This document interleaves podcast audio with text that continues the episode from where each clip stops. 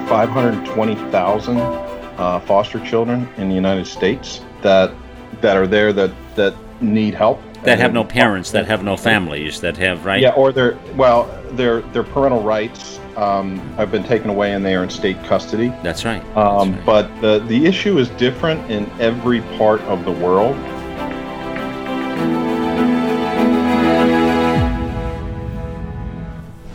Knowing when to break through the boundaries of average to question the unquestionable is the sign of greatness. It's those moments when you get to the absurd stage that things truly get interesting. Well, the world is in need of a new generation of leaders, leaders who have the courage to break through the boundaries and question everything around them.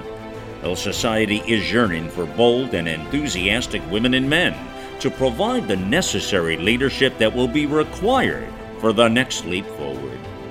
The journey to get to the brink can be unpredictable, but knowing you're at the brink, pure genius, my friends. Today, we are on the brink of greatness.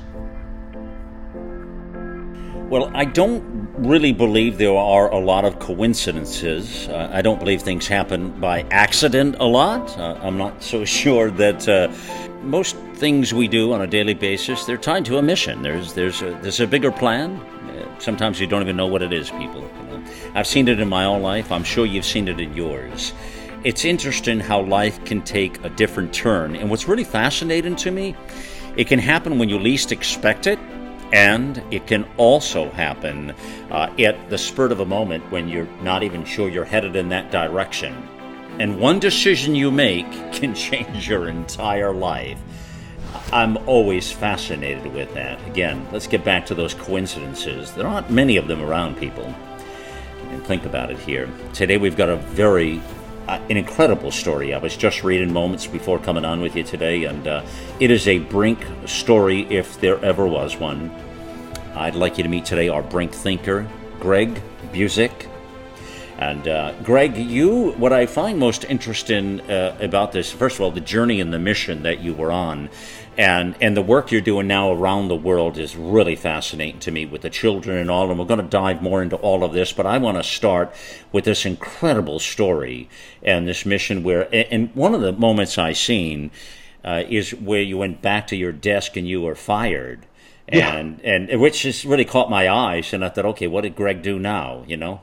We talk about the brink of greatness being a big moment in your life something that happened that took you on a journey where everything changed the decisions your life changed. What was going on in your life at that moment? And bring us to that moment of time uh, if you will and where it all changed for you Sure. I was a product manager for a product that uh, is a deactivation product that deactivates security tags that was extremely successful. I just happened to be there at the right time, and it was a product that ended up making a company, the company, $100 million.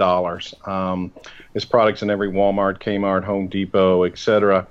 And I had gotten involved with my church, and uh, after after uh, hearing, you know, seeing that this product made $100 million, it left me a little empty compared to kind of what was going into my, in my life spiritually at the time. And uh, to be truthful, I wasn't really a good product manager. There's uh, plenty of interesting stories there, but um, my boss was asking us to go in a direction that I didn't believe we should go into. And uh, at the time, I was kind of pushing away from my boss. And, and at the same time, I had this lunch appointment. And I had a lunch appointment with a gentleman from our church who handled small groups and missions. Greg, how long and had you been with the company at that point?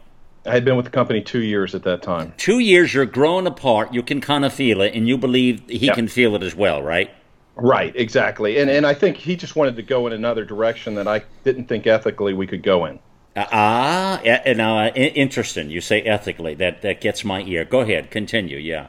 Yes. So I, I go to lunch with the gentleman um, from our church, and as I mentioned, he does small groups and missions. And I said, Hey, I'd like to get more involved and do things. And in my ego, I thought, Oh, yeah, you know, go ahead and start a small group and teach and be a teacher and all that sort of stuff. And he said, No, we, we need help in missions. And I'm like, uh, I'm, a, I'm a business guy. I no idea what that has to do with missions. And uh, he says, "Well, that's where we need need the help." And before I got back to my desk, my boss walked me out of the building. I got fired. And he didn't know any of this was happening. You had the lunch. Oh, he, of course he, not. Right? No. He knew none of that. Clearly. None of none of that. None of that whatsoever. Wow. And um, and so that got my attention, and I thought, I think. I'll have some time. Maybe I can do a short-term mission trip or go do something uh, related to that. And I thought I'd go somewhere for a week uh, or something. And um, everything kept coming back to Africa, and Now, why was it even though- coming back to Africa? Tell me why, because I I, read no that idea. somewhere. Okay. I have no idea. Malcolm. so hold on now. In your mind, in your mind, you're saying it kept coming back. You were thinking no, I about had this. friends. I had friends uh, who were coming up to me and said, "You know, I know you keep mentioning Mexico and Latin and South America. This was based in my. I was down in Miami, uh, Fort Lauderdale area at the time, Okay. and they kept coming back to me and says, "No, I think for some reason God wants to send you to Africa, and you're supposed to do something in Africa." And I'm like, I don't want to go to Africa. Now your friends are telling you this. Oh yeah, friends friends that are in the church, friends that I used to work with in Atlanta. Other people are saying that. I'm turning on the radio and and and the things on missions are about Africa and I'm like, I really don't want to go to Africa. At the time I was taking a class called the Obedient Life class. Okay. And uh, one of the things is I'm going through this and and going, you know, Africa really, and I had narrowed it down to two countries, um, Liberia and the country of Kenya. And there was a young lady who just come back from a trip to Kenya, and I met with her that night. And I met with her, and I knew in my my heart that Kenya was not the place I was supposed to go. And literally, I'm sitting there going, Liberia? Are you kidding me? This is 1995. Mhm. Um, and I'm I'm going. All I know about Liberia is my friend Chet is there, and he's been shot at. Had an eight-year-old hold an AK-47 towards him. He's had malaria three times, and they're about to go into civil war. There's all kinds of unrest, and so I'm driving up I-95 in Boca Raton, Florida. Um, at 10:30 at night after this class, going, Lord, if you want me to go to Liberia, I, I need something like this burning bush type of sign here because I, I I have no interest in going to Liberia. And as I'm saying that prayer and I pass uh, Palmetto Park Road, there's a guy pushing his car up the side of the road.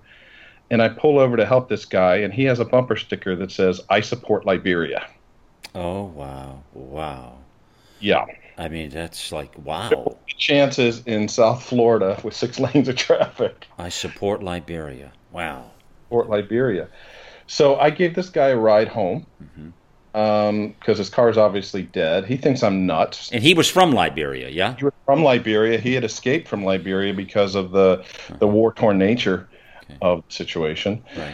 And I took the guy home. I never talked to him again. But I'm sitting there going, "Wow, Liberia." And then I remembered a uh, a quote from Pastor Chuck Smith saying, "Always be aware and be um, careful about signs and wonders because that can lead you astray. If you don't have scripture to back that up, you know, Now stop there a moment. I want to talk to you about that, please. That that gets my attention as well. Now he said the senior pastor said to beware of signs and wonders. Tell me why and what that means. well, signs and wonders in and of themselves. So miracles, you know, Godowinces, et cetera, that are that are by themselves that are not necessarily backed up by a scriptural reference or or um, other other things to back that up. So you know, if you go through Bible times, there's all kinds of things where there are spiritual things that are done by the by the enemy of our souls, who will who will share things to deceive us. And So, so, so wait a minute. So now, so to understand this now, so Mm-hmm. let's say they were. I, I guess what you're saying maybe is if there were multiple signs that were saying Liberia along the journey, and there wasn't a sign connected that to Scripture in the Bible, that would make that bogus. That's, that's where I was. At, that's where I was at that time. I was looking for. I needed that scripture confirmation, and because I didn't have it, that was my get out of Liberia free card. Because I didn't have it at that time, so I literally was using that as an excuse not to pursue going to Liberia at that time. So I go back to that class the following Monday, and as I'm there, the first thing the guy, the the teacher opens up, he opens up Genesis 12:1, and God's call to Abram says, "Leave your country, your father's household, and go to the land I will show you." and and then there's some other pieces along that line. And I literally looked at that and I said, "Who am I? I'm a business guy. I'm not a missionary. What am that?" And I flipped the page, and the next verse was. Uh, Moses said to God, "Who am I that I should go to Pharaoh?" And I'm literally like going through, and I, and I'm having this argument in the class by myself as I'm going through there, and I keep getting hit by scriptures. And finally, the last one uh, came up um, where Moses said, "Send somebody else. I don't want to go." And that's literally where I was. And then I read the next line, and it said, "Then the the Lord's anger burned at Moses." And I went, "Wow, I'm going to Liberia." And I can remember clear as day the the night the Browns, the Cleveland Browns, were playing the Pittsburgh Steelers in Monday Night Football, and I'm sitting in my friend's house, and my heart is just beating out of his chest. And I'm thinking, I'm going to Liberia. So at that time, I started planning to go to Liberia. I didn't have a job. I was I was planning to uh, be a missionary there. I got a really generous severance package. I was going to say, and, how are you making a living? That's what I was going to ask yeah, you next. So I ended, okay. up, I ended up working three different jobs. I worked okay. a small business accounting job, and that's kind of how this all came together um, in many ways. I, I, learned how to do small business accounting mm-hmm. and such. And um, hmm. as a result, I started this thing. I got all my shots. I got typhoid shots and and malaria pills and all that stuff. And the only thing that had to happen is my house needed to sell, and uh, then I was free to go to Liberia. So on Friday in April, I get an offer on my house on Saturday, the offer falls through, mm-hmm. and on Sunday, Liberia goes into civil war, and all ports are closed inside and out. Hmm. Okay. So I couldn't I couldn't go to Liberia, and uh, that was a dis- little bit of disillusionment at that time. Going, okay, what is this about? And uh, years later, I came to realize that I was supposed to support Liberia not necessarily go to Liberia, and it comes back around as a miraculous story uh, later.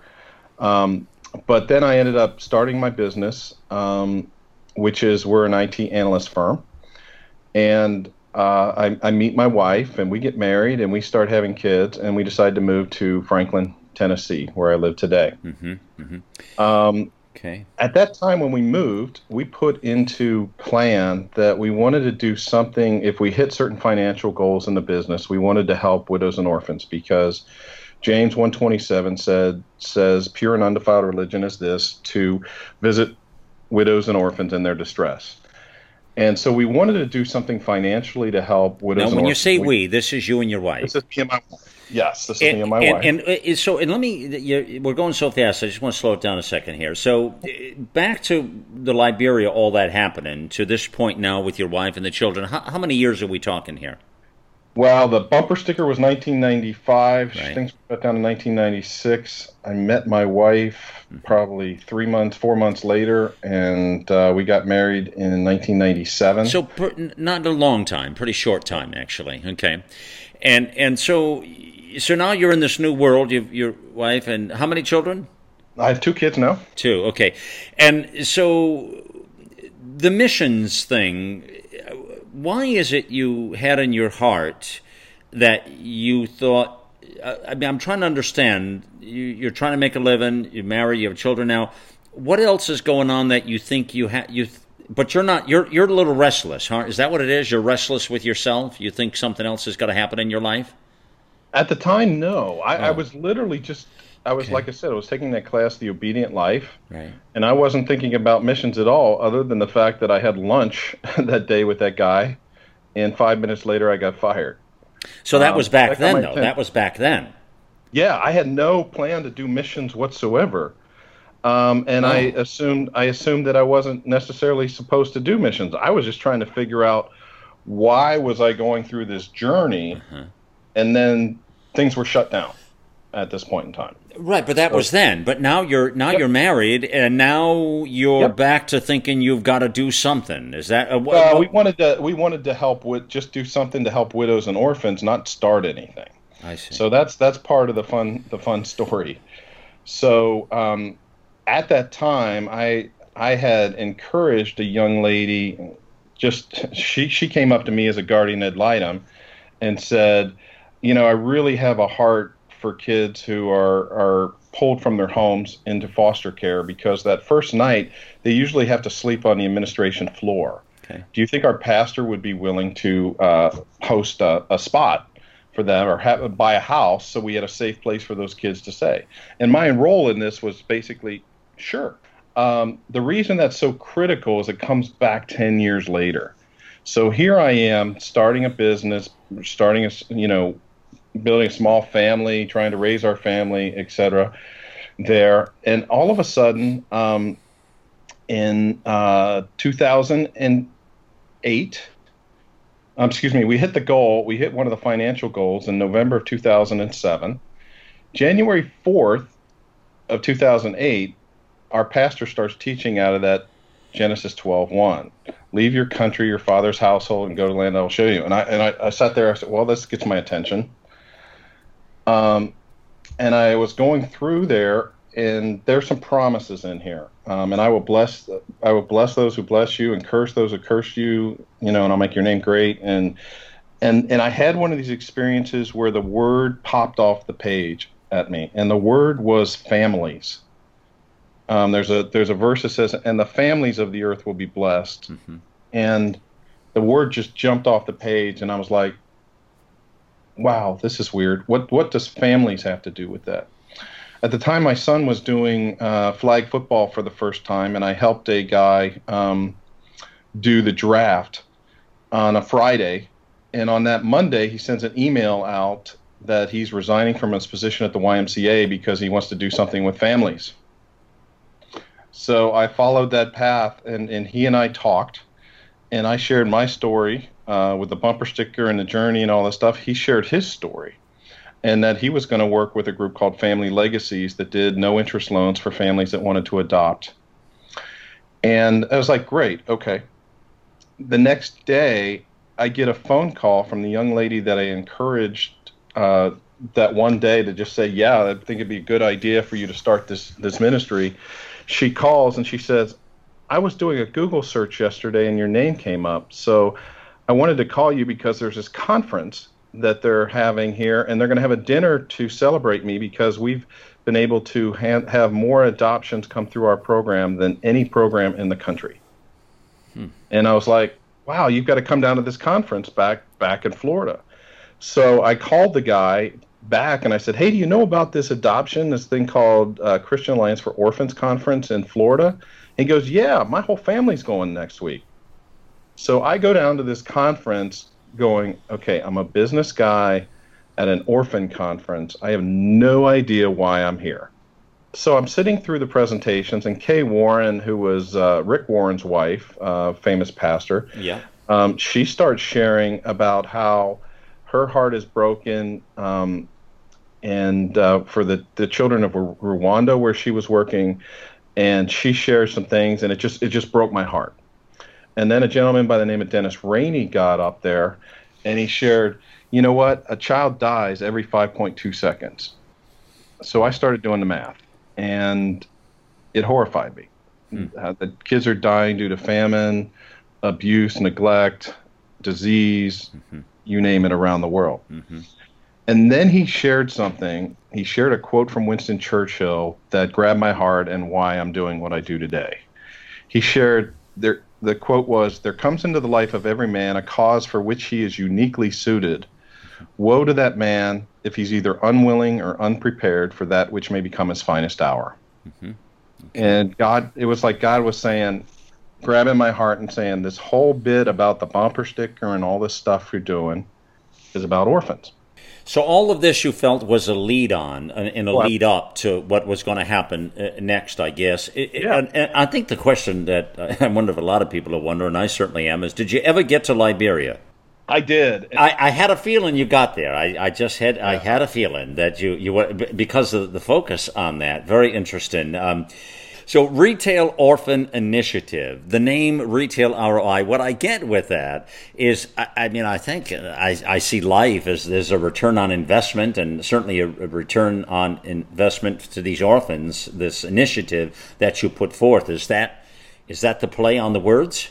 Absolutely, it's the play on the words. Yeah, fascinating. Retail ROI. And so what you've done now is you've taken your business acumen and you've tied it to this. That's where the retail ROI comes in, and you've tied it to this this whole cause of all these years of you trying to find the path forward. I guess. Um, what I think is what I'm wondering is, that I, I, I, guess that fascinates me is um, I think there are a lot of people who have a calling in them, or they feel something, or a sense of something, and they don't really act on it. Now, you said something early on that you can see these signs along the way, or things that are going to happen, but that if they don't tie to Scripture, they may not mean as much and that you've got to tie that. And that's interesting to me. I guess I never really looked at it that way specifically. I, I feel like if God's given you signs, that that would be enough, maybe. Uh, of course, provided they are the right signs and that they are signs. I support Liberia. Be careful, friends, if you see the next bumper sticker and what it might say. I'm afraid of that. Be back in just a moment. Think back to the last time you felt healthy and energized. The best times of our lives occur when we're at the peak of our health, sleeping better, full of energy and focus. We know that fades with age, and you might be feeling the effects of aging as low energy and poor sleep. But it doesn't have to be that way. There haven't been any nutrition systems designed to rejuvenate our bodies as we get older until now. Healthy Cell Pro is the only multi nutrient system that impacts the building block of your body, the cell created by anti aging expert and Nobel Prize nominee Dr. Vincent Giampapa. Award winning Healthy Cell Pro cuts through the complexity of nutrition supplements by simply giving you the purest ingredients, filling dietary gaps to nourish your cells and enhance your quality of life for optimal performance. Visit healthycell.com and use code OUTLOUD for an exclusive discount or call 844 869 9958. Malcolm Loud with Kevin Williams and uh, Greg Buzek. Uh, he's uh, with Retail ROI, Retail Orphan Initiative. And this is helping, again, orphans, adoptions, uh, rescuing. There's a lot to this organization. From what I see here in the notes here, that you're now all you've been doing this for 10 years all across the world 24 countries almost a couple of hundred projects. Uh, you raised almost $4 million 1200 girls rescued helped supported 1400 adoptions built 19 schools. This is crazy stuff greg. Right. Well the the organization we don't do the work. We we team up with great organizations who are on the front lines where we can come alongside with them and and help them to do the work. Well, that makes sense. That makes sense. Yeah, so we leverage our skill sets, our network. So we have three goals for retail ROI. Number one is to raise awareness to the needs of 143 million orphan children and 400 million vulnerable children around the world. Number two is we leverage our networks and our skill sets to make a difference in the lives. And the easiest way to explain that um, is to give a project. We had a school in Honduras that needed food. They needed two train carloads worth of corn to be able to do the 4,300 tortillas a day that they make for the school for 650 children. Um, I have a brother that works for Cargill. Cargill agreed to donate the, the corn. However, it came in individual pieces. So another person found somebody that would bag it into 50 pound bags. And then another person who does shipping and logistics for a living she organized the FDA inspection, bought the container, and shipped it down there. So we were able to ship a year supply of food for 650 people for $7,500. Wow. Um, so that's an example of using our skill sets mm-hmm. uh, there. On the computer lab, another gentleman who okay. just figured out how to create a, a mobile computing lab in a box mm-hmm. that he can take first world education anywhere in the world and just drop it in. Okay, tell uh, us what the goal of ROI is. What's the let's tell what's the overarching goal of Retail Orphan Initiative? Is to make a difference and change family trees uh, for these kids. Um, these are the forgotten children. Now, these, these the kids, who are these kids? They're in the United States. They're foster children. There are 520,000 uh, foster children in the United States that that are there that that need help that have no parents, that have no families, that have right. Yeah, or their well, their their parental rights um, have been taken away and they are in state custody. That's right. Um, That's right. But the the issue is different in every part of the world. Mm-hmm. In sub-Saharan Africa, most often you're dealing with HIV and AIDS and war. Mm-hmm. That is the issue. In China, it was traditionally has been the one-child policy, which has ended here in recent year. But you've got all those kids previously there. Um, in India, a lot of times it's religious and caste reasons. Okay. Um, but you mentioned a moment ago the United States. Is your focus basically kids in the United States? No, it's it's worldwide. That's what I thought it was. About 35 to 40 percent of our funds are directed to the U.S., and the rest are are done internationally. Now that's Primary interesting. reason So for that is it's about 10 times more costly um, to affect change. All right. So that's interesting, and and what is interesting about it is that um, some organizations they become worldwide, but they forget about the kids at home here, the plight of children at home here. You know, we did some shows and conversations early on about uh, human trafficking, uh, child trafficking, sex trafficking, Norma's things of that nature. Yeah. and and there's a lot of that right here, but that's often forgotten as we there. In other words, there are many problems here at home Yep. versus that are happening around the world, but they often forget that. But here you are, you're doing work here at home as well as abroad, um, and and that is an interesting piece to this. Uh, when you talk about these kids and when you see the amount of foster kids, and Yeah. so your goal is to find them permanent homes. Is that part of it as Well, well? Yeah, that's that's part of it. We we don't really have that role. Um, so to give you an example, there's two two organizations we work with. One called T- Together for Good, the other one called Safe Families. And what they do, about 50% of the kids in foster care today are in there not because they don't have a mom or dad that loves them, but at a point of crisis, there wasn't a safety net for those children. So the state had to take over. What Well, percentage is that? It's about 50% of the kids that are in foster. Okay. yeah. And so the need there is to raise up what we call uh, safe families, those families to come around side this mom or dad in crisis and do co parenting with them. So mom and dad can get back on their feet. Now, that could be they had a car accident and they're in the hospital. That could be short term incarceration. It could be having to go to rehab.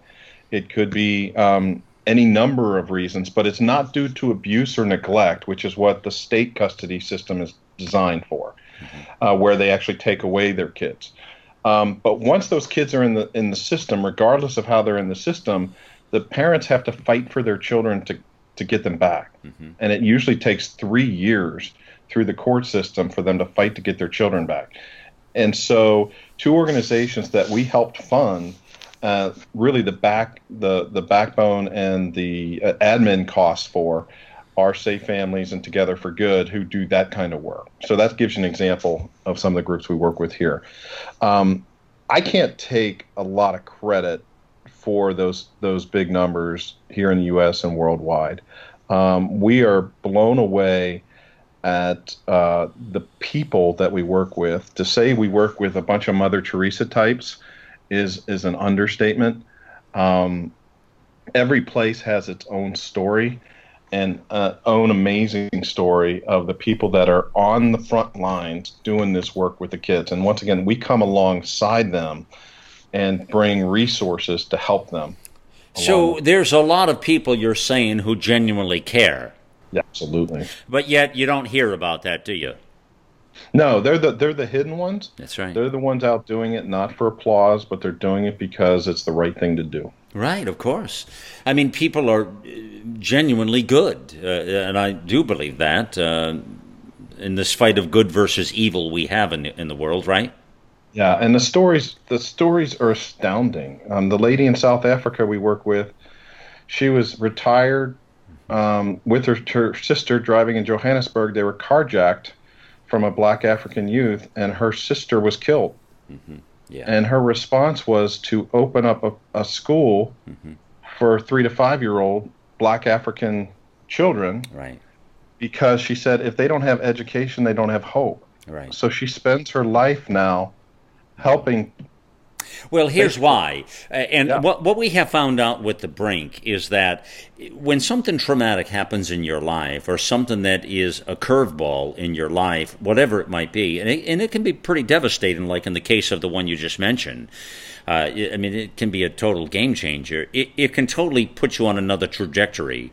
Uh, that's why we find sometimes people we have that are like really, really passionate about what they're doing uh, because something happened in their life that put that right in front of them, right? I mean, that get, yeah. got them to react. We, we've seen that countless times right. on this program where people weren't planning on this, but their life changed dramatically and they had to act and do something about it. So life is funny that way, isn't it? Yeah, absolutely. Yeah, and you, you just don't know where it's going to go, basically, which is where I started started this conversation. Right. As far as you never know when that's going to happen in your life, or what might happen to take you on another journey um, to to uh, th- that you weren't anticipating, weren't expecting. Talk to us about when we look around the world, and you know we always say you say orphans and, and, and women, and in the, in this fight of good versus evil, Greg. Um, start here at home here. Let's talk about the problems we're having at home here and the amount of children that are in these foster homes and the amount of children that are uh, really uh, captured into these uh, child trafficking and sex mm-hmm. trafficking organizations, which is far bigger of a business in this nation than people realize. Absolutely. They have yeah. no idea. I mean, a lot of people, they're just sheltered in their lives and they don't realize this stuff really happens there. They, they, they really think this stuff goes on only in third world countries, Greg. Right. You see, you see they don't realize it goes on mm-hmm. in Miami, goes on in New York, goes on in Nebraska. Right. Right? Yep. So what's the what's the current state of affairs in that in that area? And and what's what kind of strides are we making as a nation? Well, I think we've had a very publicized case uh, that just popped up this week in our news cycle um, that hopefully is exposing uh, the problem to a, a, a, broader audience. But it's it's a problem that continues to grow. Uh, Why is it grow? Well, no, stop there. Why does it grow so much? Any idea? I wish, I knew the yeah, answer. I was going to say, right? I wish I knew the answer the depravity of man. That's all I can say.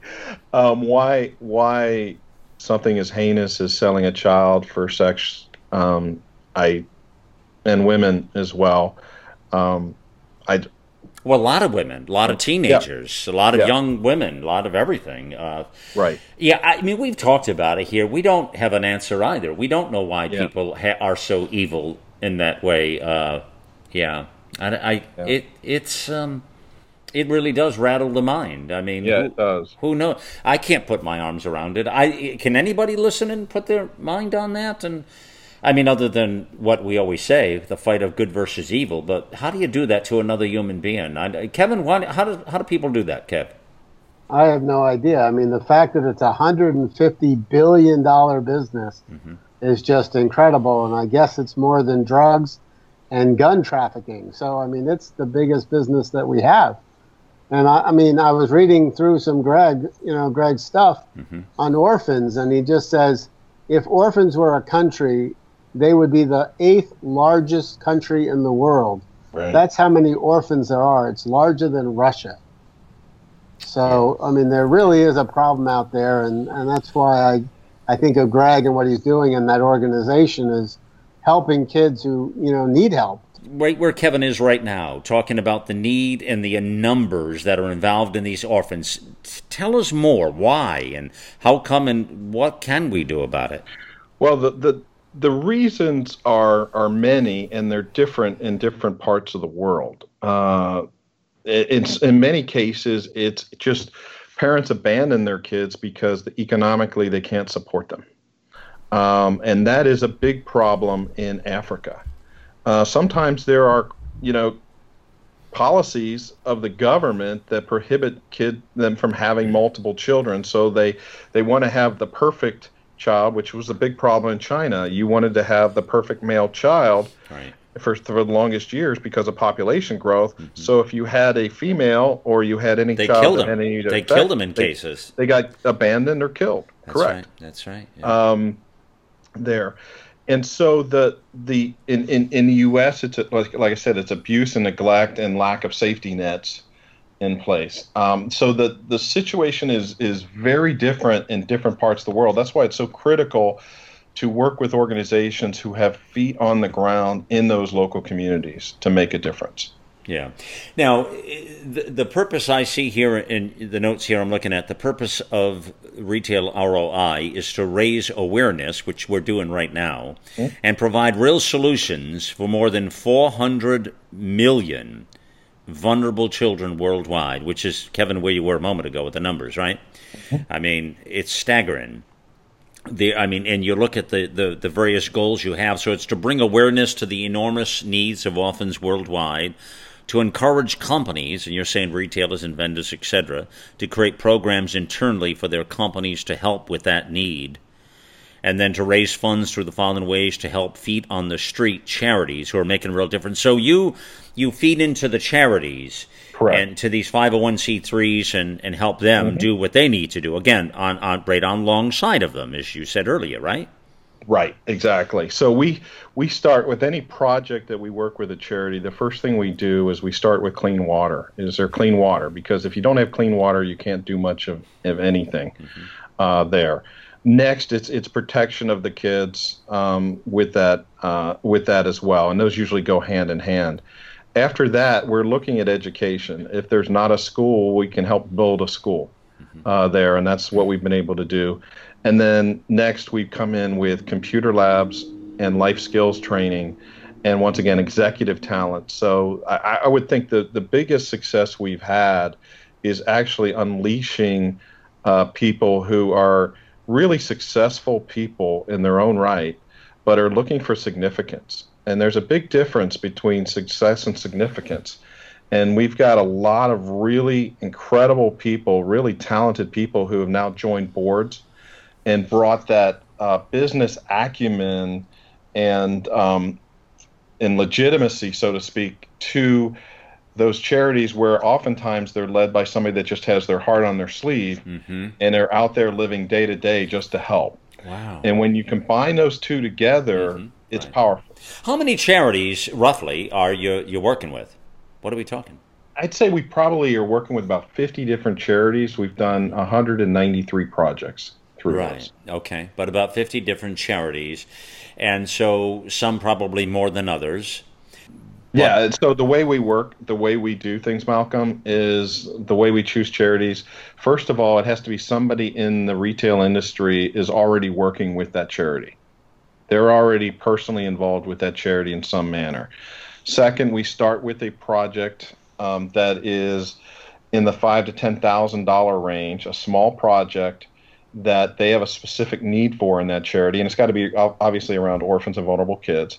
And then based on that, we want the feedback cycle. We want the results. What results were achieved? We take that back to our membership group and ask them, hey, do you want to continue to invest in this? This is the next project. And based on those results, we continue to invest. So there are some charities that we've done 15 or 20 projects with because they not only get our group and we do trips with them and we go visit and they get understand that we're not the guys to build stuff mm-hmm. physically because we're executives. You don't want me painting anything. You don't want me building anything. I might be able to do demo work, but my real value is brainstorming with you and finding out what the needs are of that charity and where we can help, and then leveraging my network. Okay. Um, more than anything else, I'm a connector. Listen, I want to give you uh, an email address here as well, a new email address that we have, and you can reach to us anytime here if you have a story or something unique or you want to comment on this one with Greg. By all means, uh, just email us at greatness at americaoutloud.com. We'd love to hear from your friends. The Brink of Greatness plays Saturday and Sunday and you catch that 9 a.m. Eastern Standard Time. You can hear it anywhere in the world on America Out Loud Talk Radio. You can hear it on iHeartRadio. You can hear it on many different networks.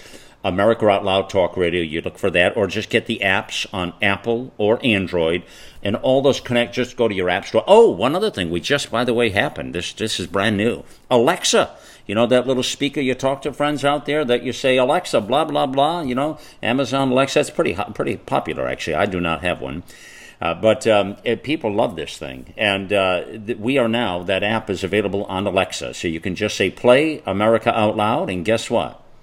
it will play it. Uh, friends, that's that's the setup on the brink of greatness. Uh, uh, we've completely done a lot with our platform, our new site at brinkofgreatness.com. You can visit us there and check out a lot of the new activities, the podcast, the the uh, the, the, talk radio initiative, and all of the stories and the blogs on there. Well, that's what this platform is all about.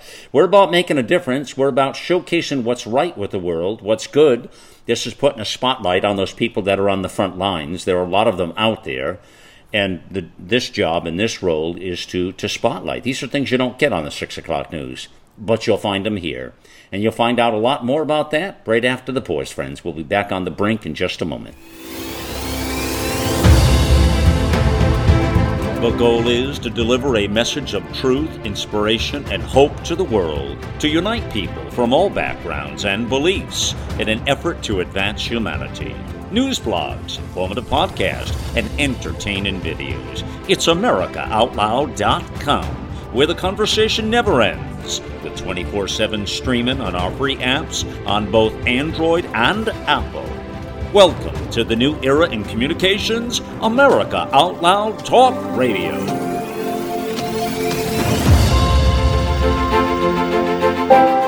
Greg, the story you told us where you went back to your desk, if folks didn't hear that in the earlier part of the program and was fired, and then life took you on a journey there. So I got to ask you, when you finally got to Liberia, what did it feel like when you got there? And, and help us, let us all use our imagination a moment. Describe to us when you got off the plane in Liberia, what it was like, and what that experience was, please. Well, yeah, the funny part about it is I was supposed to go with another gentleman, and his flight, he missed his flight, and I was in the Atlanta airport. And after this, really, this was 2010, so 15 years of not going to Liberia, I had to make a decision. Do I get on the plane and go, or do I not? Um, and I decided to get on the plane. And so I, I land in Liberia, and the first thing that hits you is the heat and the mugginess and the uh, it's kind of like going to Disney World in August, I guess, in terms of how the heat and the humidity is wow. there. Um, it's just you can cut it with a knife. And there was a gentleman by the name of Emmanuel Jones uh, mm-hmm. that I had met previously here in the States. He was the only person I knew in Liberia at the time. And uh, he picked me up, and it was like going home in a way. Um, why? There, uh, just the peacefulness in my heart that I knew I was where I was supposed to be um, at that moment. Um, I had gone from not wanting to go, never wanting to go, acquiescing that I had to go, to now deciding I wanted to go. So uh, the peace in your heart that you thought you were felt like you were home. That's that's a that's a real stretch in my mind. Why is yeah, well, that? not not home. I guess is the wrong word. Okay. Perhaps it's okay. more that that I'm where I'm supposed to, to be, be, at that moment in time. but time. you felt comfortable is the better word. Probably you yes, felt comfortable. That, yeah, exactly. Yeah, yeah. Well, exactly. I mean, if you imagine the journey he's been on, I mean, the fact that he thought about Liberia, he actually sold his home for a second, then it went through and then he he he finds out that there's a civil war and he can't go. It's like mm-hmm. he was ready to go and it all stopped. Mm-hmm. And so to me, it's a journey where you're finally going to a place that you thought about, that you wanted to help these people, and you finally arrived. Right, and you I know? thought that's where it all came together, and that was kind of the end of it, Kevin. it was. Uh, if I look back on the last 10 years of retail ROI, and it's a play on words because we're we're all part of the technology industry um, mm-hmm. there, and we never thought it was going to grow or do anything. We just thought it was a bunch of friends that just wanted to help kids. So how how how did it come together? On that trip, I met a lady who was uh, working in the poorest slum in Africa, and in um, it's it's uh, in in Monrovia Liberia. It's called West Point. Um, so same as our our military academy. Mm-hmm. It's called West Point. We've got 100,000 people that live in the area about the size of a U.S. mall. And they had started a girls' school, and we agreed to give them a computer lab to to start there. So as their first year of that of that school, literally we gave them the computer lab they started off and they did their thing i came home and just started doing you know the rest of my the rest of my life and this was 2013 in july of 2014 um, ebola broke out in Liberia. And all of the NGOs and all the charities um, were pulling out.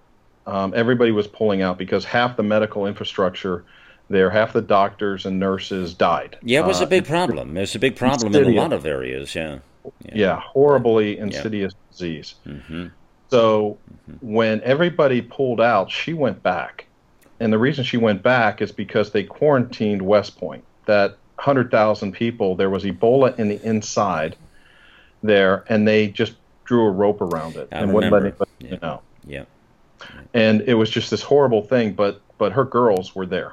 Mm-hmm. And so she went back when everybody else wouldn't go.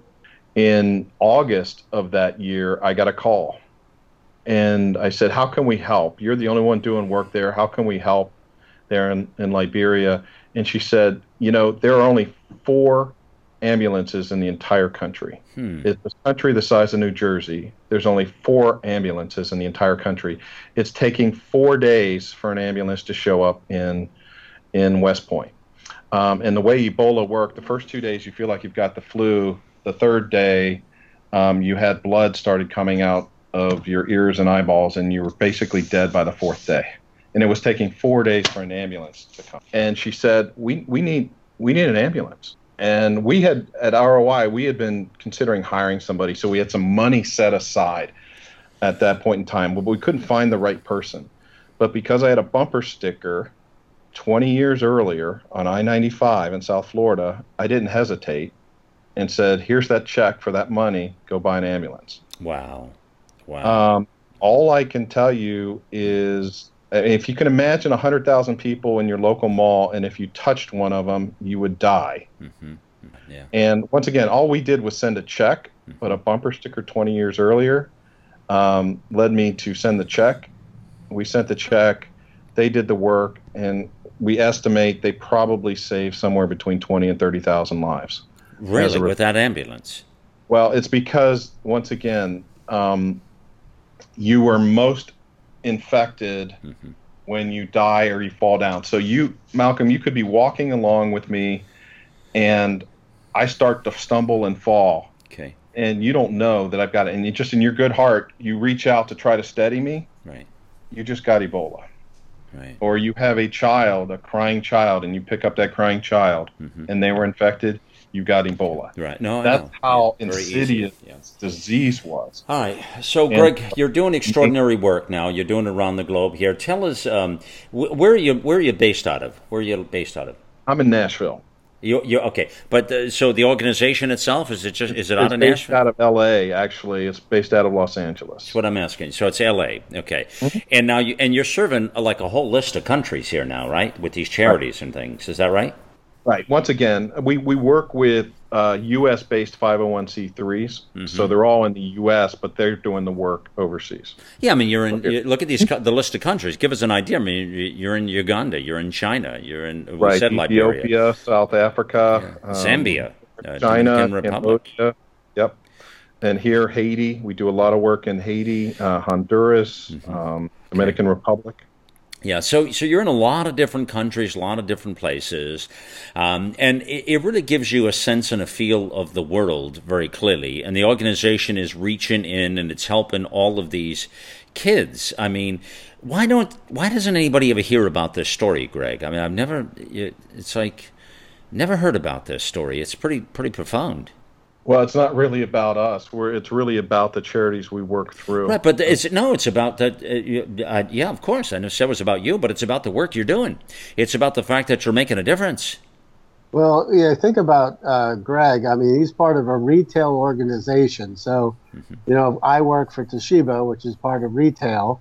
He has taken these forces, these CEOs, groups of, of, of executives together and calling it retail, meaning, hey, we're a retail organization using our influence, mm-hmm. right? And then our ROI, of course, return on investment, but you know, retail orphan initiative. He's using that that that influence and those connections, like to get um, to get things done. Compu- yeah, get computers to get whatever right. anybody needs. Ambulances. Even using the supply chain that they have as well to get things done at a cheaper. Very unique, Cat. Very unique the way they've done so, that, buddy. Yeah. So from a retail perspective, it's well known. Mm-hmm. But you're right. Outside of the retail, it's probably less known.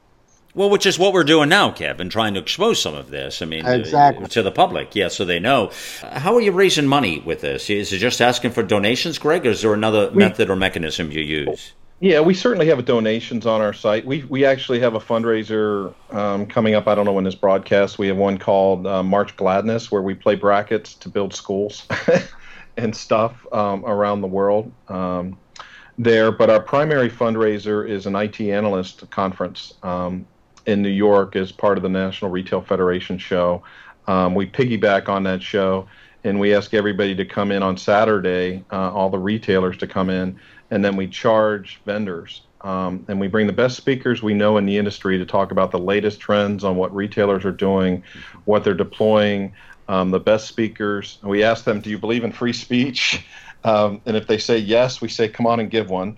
And they come in and, uh, and share their best. And through that, we raise most of the money there. Um, certainly, we have a donate page on our website. Uh, there, individuals donate as part of that but most of our funding to date is come comes from that event. Okay, um, and that event happens what month? It's in January. January. Okay, so you just had it um, recently. Mm-hmm. Yeah. Um, what uh, What does the future hold for for the organization? Well, there's there's a couple things that are in the works right now. The the challenge of of, of working with uh, orphans and vulnerable kids is a lot of times they're at a distance.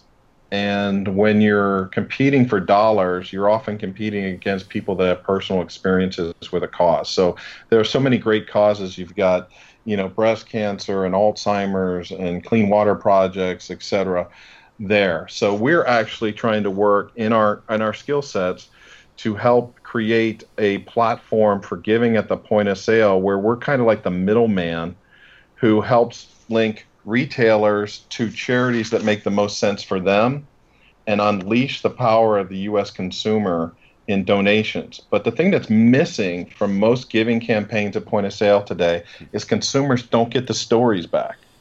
And so, what we're looking to do is provide those stories back to those retailers so they can better connect with their constituents.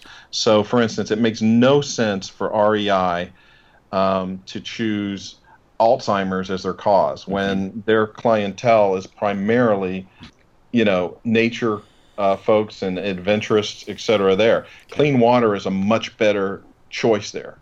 But how do you get, when you collect funds at the point of sale, how do you get those stories back at the impact of those donations? And we're looking to build that as a funding mechanism, of which orphans and vulnerable kids, the funding from that comes out of it as a small fee of that funding. Okay. Let's, when you talk about the stories as well, I, I, guess what I'm thinking here too, let's be sure we stay in touch and stay close. Some of these unique charities and the unique stories, because each one is different, as you say, mm-hmm. whether it's like you just mentioned, Alzheimer's, whatever it is, um, we that's our plan, our mission here with the Brink is to get those stories out there, Greg, that, that are not out there, you know, clearly. Mm-hmm. And and well, like you say, I mean, information is powerful. Educating people is powerful. But if the American consumers don't know about this, if we're not really, if they're not aware of these things that are happening, and and again, the unique organizations and the unique people that are making a difference out on the front lines. I think there are a lot of people out there who really passionately care, who are making a difference in the world. You just don't hear about it, you see? Right. That's what we want to change right here, Greg. So you can we can partner with you in the way that uh, we'll help you get some of those stories out. So as you see them, think of the brink of greatness and think of how we can uh, loop back around to help you help them, and we'll help them. Uh, get the word out there and put it out across all the. And just think, you know, we put them on talk radio, but we get to put it on all the podcast networks. The beautiful thing about podcasts, it becomes a. Um, uh, a moment in time and it's documented and it, it's a beautiful thing because then it, it, you know you you have that you know it's uh, you can use it as a as a marketing message you know to get that message out there you know yeah, so. I, I couldn't imagine the, your friend who was at West Point, right? Right. By, when she's there by herself, helping, you know, going into the crisis rather than running away. I couldn't imagine. I could just imagine her story of what she did Yeah. throughout that period and how inspirational that would be to everyone. I mean, it's just Yeah. it's Yeah, that's a story in itself. That is a very accurate statement, Kevin. That that is definitely a story in itself. There's a lot of great stories here. Again, I, I you know, the whole impetus of this uh, platform was to put a spotlight in it. Let me give folks the website is retail roi. Very easy. Uh, retail roi.org. And I was just on it a bit ago here. It's a very good site. You get a lot of information on there and see the work that's being done and so on and so forth. Uh, the numbers are staggering here overall that these companies have done. I just shared with you. Think about this, people, the difference they're making in the world. I mean, over the course of 10 years, they're working all around the world in many, many countries, a couple of dozen countries almost a couple of hundred projects, raising millions of dollars, rescuing children, over 1,200 girls rescue, helping to support over 1,400 adoptions, helping again build schools, clean water, which Greg mentioned a couple of times. Um, you know, and, and the other thing you always want to look at with with 501c3s and not for profits is what percentage goes straight to the activities. He's saying here 94%. And having worked with a lot of 501c3s over my career here, um, the measurement we used to always use is it had to be over 90%. If it wasn't well over 90%, then they weren't doing the job or the work that they should do. That's what we found at our level was. And so that's, uh, you agree with that, Greg? Yeah, uh, no, absolutely. All right. Yep. So that's what we use as a barometer here. So, so again, the numbers are, are very good. I mean, they're staggering here. You can donate as well as Greg had said, but again, they have these functions, activities. It's really about building awareness, and it's about having passion and care for thy fellow man. And you know, this is again when you talk about how can we make a difference in the world. We want to make a difference. There are a lot of people that don't have as fortunate a situation. Kids that are born, born, timing is everything in life. They're born at the wrong moment, the wrong people, the wrong time, or they don't have parents or something. Or they're, imagine how devastating that is for families and, and people out there. And you, and you get this stuff all over the place. It's happening right here in Main Street, USA. You don't have to go to Africa to find this, people. It's right here. Just as everything else are. The problems are here, they're just not spotlighted. That's what we need to do is put a spotlight on these things and bring them to that's the kind of stuff we should be talking about. You want to talk about humanity and saving people? Let's start there. Let's not start with the rest of the baloney and malarkey and that goes on in political circles and God knows what else. But this is where we can make a difference. Human life, humanity, that's I mean, how does it get any better than that? Friends, the brink of greatness can only happen when you're willing to push beyond the boundaries and limitations that are holding you back. What's holding you back, friends? Remember to take the next leap forward.